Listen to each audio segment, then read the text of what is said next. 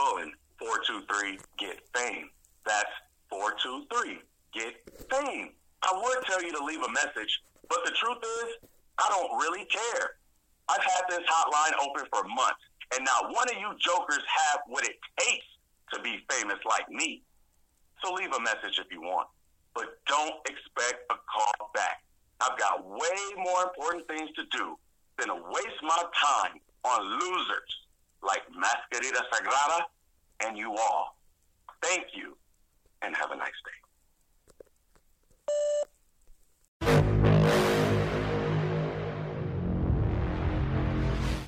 Hey there, folks, and welcome back to the Grave Consequences podcast. My name is Caleb Baldwin. You can follow me on Twitter at I am Caleb B.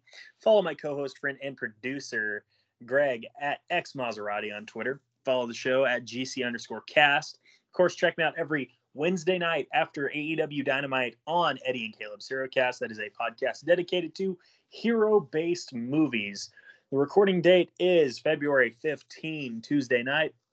We are here to review season three, episode five of Lucha Underground. The working title of that episode was The Prince and the Monster. Greg, real quick, how are you doing? Actually, no, no, I know how you're doing. So let's get right into it if that's all right with you, man. That works for me. all right, cool, cool. All right, so to start the show, we have Dario Cueto next to the dial. And whose name should land on that dial of doom but the name of Prince Puma? So tonight, and not right now, it's going to be the main event. Tonight, we have got Prince Puma challenging for just the second time. Yeah, no, pardon me, the third time in his career.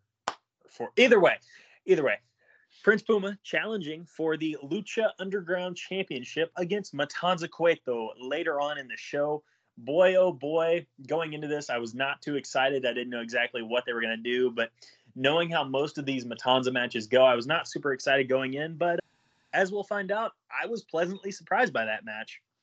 You know, I was actually kind of excited to to record these episodes because you know, we especially me, I had a sour taste in my mouth after the end of the previous season.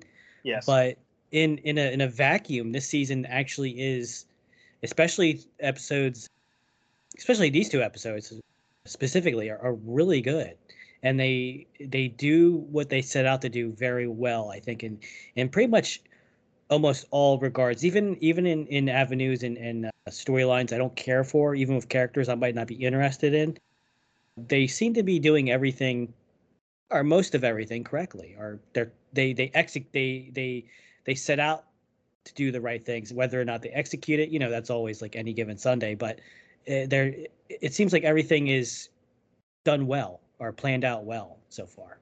Yes, yes. Now, the chimps play us in, and we're going to get right to our first match of the night. We got Ivelisse versus the Mariposa. And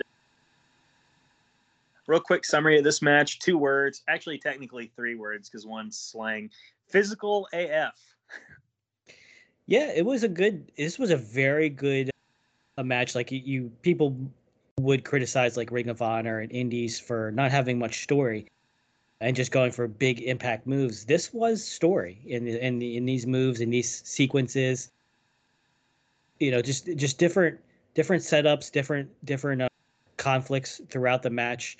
Uh, a uh, little bit more grounded. It's an opener, so they didn't go too crazy with you know over the top moves, but there was some physicality, like you said. So like I, you know, I'm not the biggest fan of Ivelisse, but this match was really good it was really good. And Ivelisse actually got the win with the Code Red, or some people might call it the Canadian Destroyer, Sunset Flip Power Bomb, whatever you want to call it. Ivelisse gets the win, but after the match, she is jumped by Marty the Moth. And we get an assisted splash kind of thing from the Mariposa and Marty onto the right onto the rib cage of Ivelisse, and she just like she can't breathe. And the the Martinez siblings are just posturing over Ivelisse and uh, we will have this revisited later on in the episode. They they did some pretty cool spots. Uh, we're not going to go everything, but there was one spot where Marty interrupts, and then as Ivelisse is distracted with Marty, then Mariposa comes up and attacks her from behind, and is holding her and screaming at her, you know, apologize to my brother. And Marty's shouting at her, "Tell me you love me," you know. So they're they're expanding upon insanities of both characters. You know, she's entitled princess, broken princess. He's just one of those really sexually creepy guys that's just you know you can feel bad for him because they want love but they the way they execute it the way they go about it is not really love. It's it's wrong and it's you know perverted. It's you know a little bit rapey. You know he's a bad guy and it it's a it's a very grounded kind of evil bad guy that you know i think it can it can trigger in a good way people watching the show. Like you're going to root against him. You want him to get his ass whooped. Like you really do. And that's a good heel. And you know wrestling's fake so we're all no one's going to get hurt well exactly exactly so after that segment we cut to dario on the phone in his office when johnny mundo knocks on the door and johnny's complaining that prince puma got the title shot and dario assures him like hey fate wasn't on your side i'm sorry you know and Johnny's like, what, what's this about fate? I don't believe in fate. You think fate or divine intervention gave me these abs? And he pulls his shirt up. good stuff. Good stuff. And Johnny said, you know, I want a real, tangible title shot. You know, in that Atomicos match, Sexy Star got pinned. Sexy Star lost the match. And Dario was like, you know what? You're right. She did get pinned. And who pinned her but Jack Evans? So, you know what? With that idea in mind, next week, we're gonna do Jack Evans versus Sexy Star for the Gift of the Gods Championship. I love how Dario just continues to like just get at like just pick at Johnny Mundo just as much as possible. It's very good, and as we'll see in this episode, I think even next episode, this continues a, a storyline. Even by next episode, I'm not sure exactly where the end game is, and I'm going to come back to this maybe next epi- episode, maybe later in this one they're doing a really good job of continuing storylines at a very organic pace, mm-hmm. not rushing them. They have lots of different different beats, different sequences, and and this is uh very helpful healthfully paced. So this this goes places I like. Yes, absolutely, absolutely. And speaking of healthily paced storylines, we see a vignette, and this vignette just tells us follow the white rabbit. Follow the white rabbit and then TikTok. They'll be here soon. they they the the spoiler is that they're not soon enough for me. They're not here soon mm. enough because I I love what what is coming. Yeah. And I remember just being like, when is it? Like I didn't even know what was coming, but I yeah. just remember being like, get here already. And yeah. when I got here, I loved it. So when I saw the TikTok flash across the screen, of course, I knew who Killer Kross was. Spoiler alert. I knew who Killer Kross was in 2016, but I was one of probably very few, if I can be honest with you. But now, you know, if you're watching in retrospect, you see that TikTok, you're like, oh, that's probably a cross thing we got going on here. And and maybe it is, maybe it's not. Probably is though. Yeah, I, I remember at the time, you know, seeing some spoilers talking about him, and I think he originally came from TNA. No, no. This was actually uh, Killer Kross's first big, like this was probably his TV debut. So he's an indie guy before this. Yes, exactly. He mostly worked in like the Vegas and a little bit in New York as well. Okay, I mean, I still haven't seen a lot of him, even though he's been around, and not because I'm avoiding him. It's just he's never really been in. He wasn't in TNA when I was watching. I, I yeah. wasn't watching NXT when he was in there what he what I've seen of him in in Lucha Underground, the only thing I'd say is I I wanted more. He hmm. never really gets a another spoiler. He never really gets a chance to really do much, unfortunately. And and he doesn't. It's not that he doesn't do anything. It's just they the way they they they they uh, debuted him was you know similar where they they don't give everything away right away. They're kind of like teasing what he can do. You know. Exactly. Exactly. Now, after that, we have got our second match of the night, pardon me. And this is match two of the best of five for the ultimate opportunity. Of course, Cage has the 1 0 lead in the series. And okay, I wrote down we got a deadlift suplex by Cage. That was awesome. We also got a, this was a Hoss fight, just pure and simple. Hoss fight. Now they did fly around a little bit, by but by and large, Hoss fight. And there, and I, and, and admittedly, I did tune out of this one Yeah. A little bit, not because it was bad, uh, but because they still were kind of saving some stuff. Still good match. I'm sure if I went back and paid attention to it, I had some other stuff going on. I'm sure if I if I had the opportunity to pay attention to it completely, I'm sure I would have liked it. Because Cage and and Tejano, Tejano, they surprisingly like they have some chemistry. they do. They Yes, they they- work well together. I would agree. I would agree, sir. And by the way, Cage hits the uh, well, what WWE and most mainstream fans know as the F5, but right before he hits it, he calls it the Luchador Destroyer. Good move. Cage is great in Lucha Underground. I mean, I know we Oh. say it all the time, but I'd like to see him used more in AEW. Yeah, that's not going to happen. He'll be used more in Impact when he gets over there. So Cage gets the win and leads the series 2-0. So Tejano's back is against the wall. It is.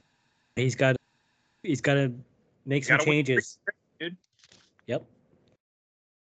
Has to change up the game plan, maybe shuffle up the lineup if this were baseball, that sort of thing. After that, we go to the back and we see the artist known as Sami Callihan comforting his girl, Ivelisse. And Sammy's name is Jeremiah Crane, for what it's worth. And, you know, Jeremiah's just like, hey, you know, like, I saw, you know, you got jumped out there, and you know, I'd love to help. I'd love to fight. And they have the open invitation for everyone. And Ivelisse is like, you know what? Like, no, I want to keep my dating and my work life separate. And I love this line because Jeremiah, he says, like, hey, you know what? Like, what you and I have, it's way stronger than what you had with Son of Chaos. I Stuff, great stuff. I mean, it's a pretty. I mean, you can see the the seeds of a pretty toxic relationship. Neither one is great. Absolutely, absolutely. He's very toxic though. Like she's Yeah. she's just not a girl you want to end up with because she's just abrasive and confrontational, and Hmm. she'd probably beat you up. But he's he's definitely like gaslighting her and you know Sure. playing mind games. For sure, for sure. Oh, by the way, Jeremiah's like, hey, how about we, you know, hit the bar, get some drinks, blah blah blah, and or I think Ivelisse pitches it actually. She does. She does, and Jeremiah pulls out a pulls out his flask and says, "Well, why not?" Why, he's like, "Why wait?" And then Ivelisse says, "Well, I guess I'm driving." Yeah, he's uh not an ideal boyfriend, I would- would assume, but she's the type that's probably in character, not in real life, but in character, she's playing a, the type of woman that that is attracted to. Yeah. That kind of uh, personality. Unfortunately for the uh, character of Ivelisse. Absolutely. Absolutely. And now we cut to our main event. Of course, Matanza versus Prince Puma for the Lucha Underground Championship. I didn't write a lot of notes down here on this match, but, and you know, they've kind of like beat this over our heads since like the middle of the second season. But this title and the, these prizes, they are secondary to Matanza because the first thing Matanza does when he gets in the ring, he throws the belt down. Mm-hmm. I mean, he's he's like what possessed, Yes. Yeah. so like he doesn't really give a shit.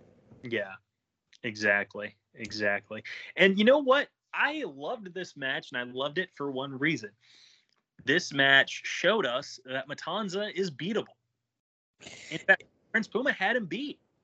He, this is the strongest Prince Puma I've ever seen Absolutely. in the temple. Like, I mean, this Even- is even before, like, even comparing his title run, like, yes, this is the strongest we've seen him. easily, easily better. Easy, he he was always fighting from underneath, and in this one, he picks up Matanza off the ground into a regular suplex, just deadlifts him Mhm. and brain busters him. Like, Yeah. that was Sorry, can you hear insane. a vacuum? What's that? Can you hear a vacuum right now? Nope. Okay, good.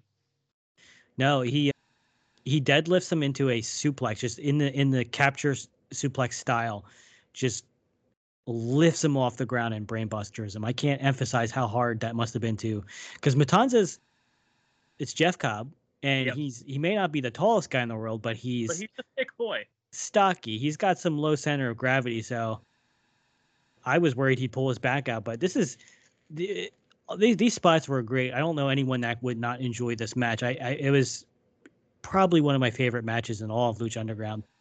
Might not win because others have more storyline emphasis in them that makes them kind of like a little bit more important. But this was incredible. It was the strongest Prince Puma.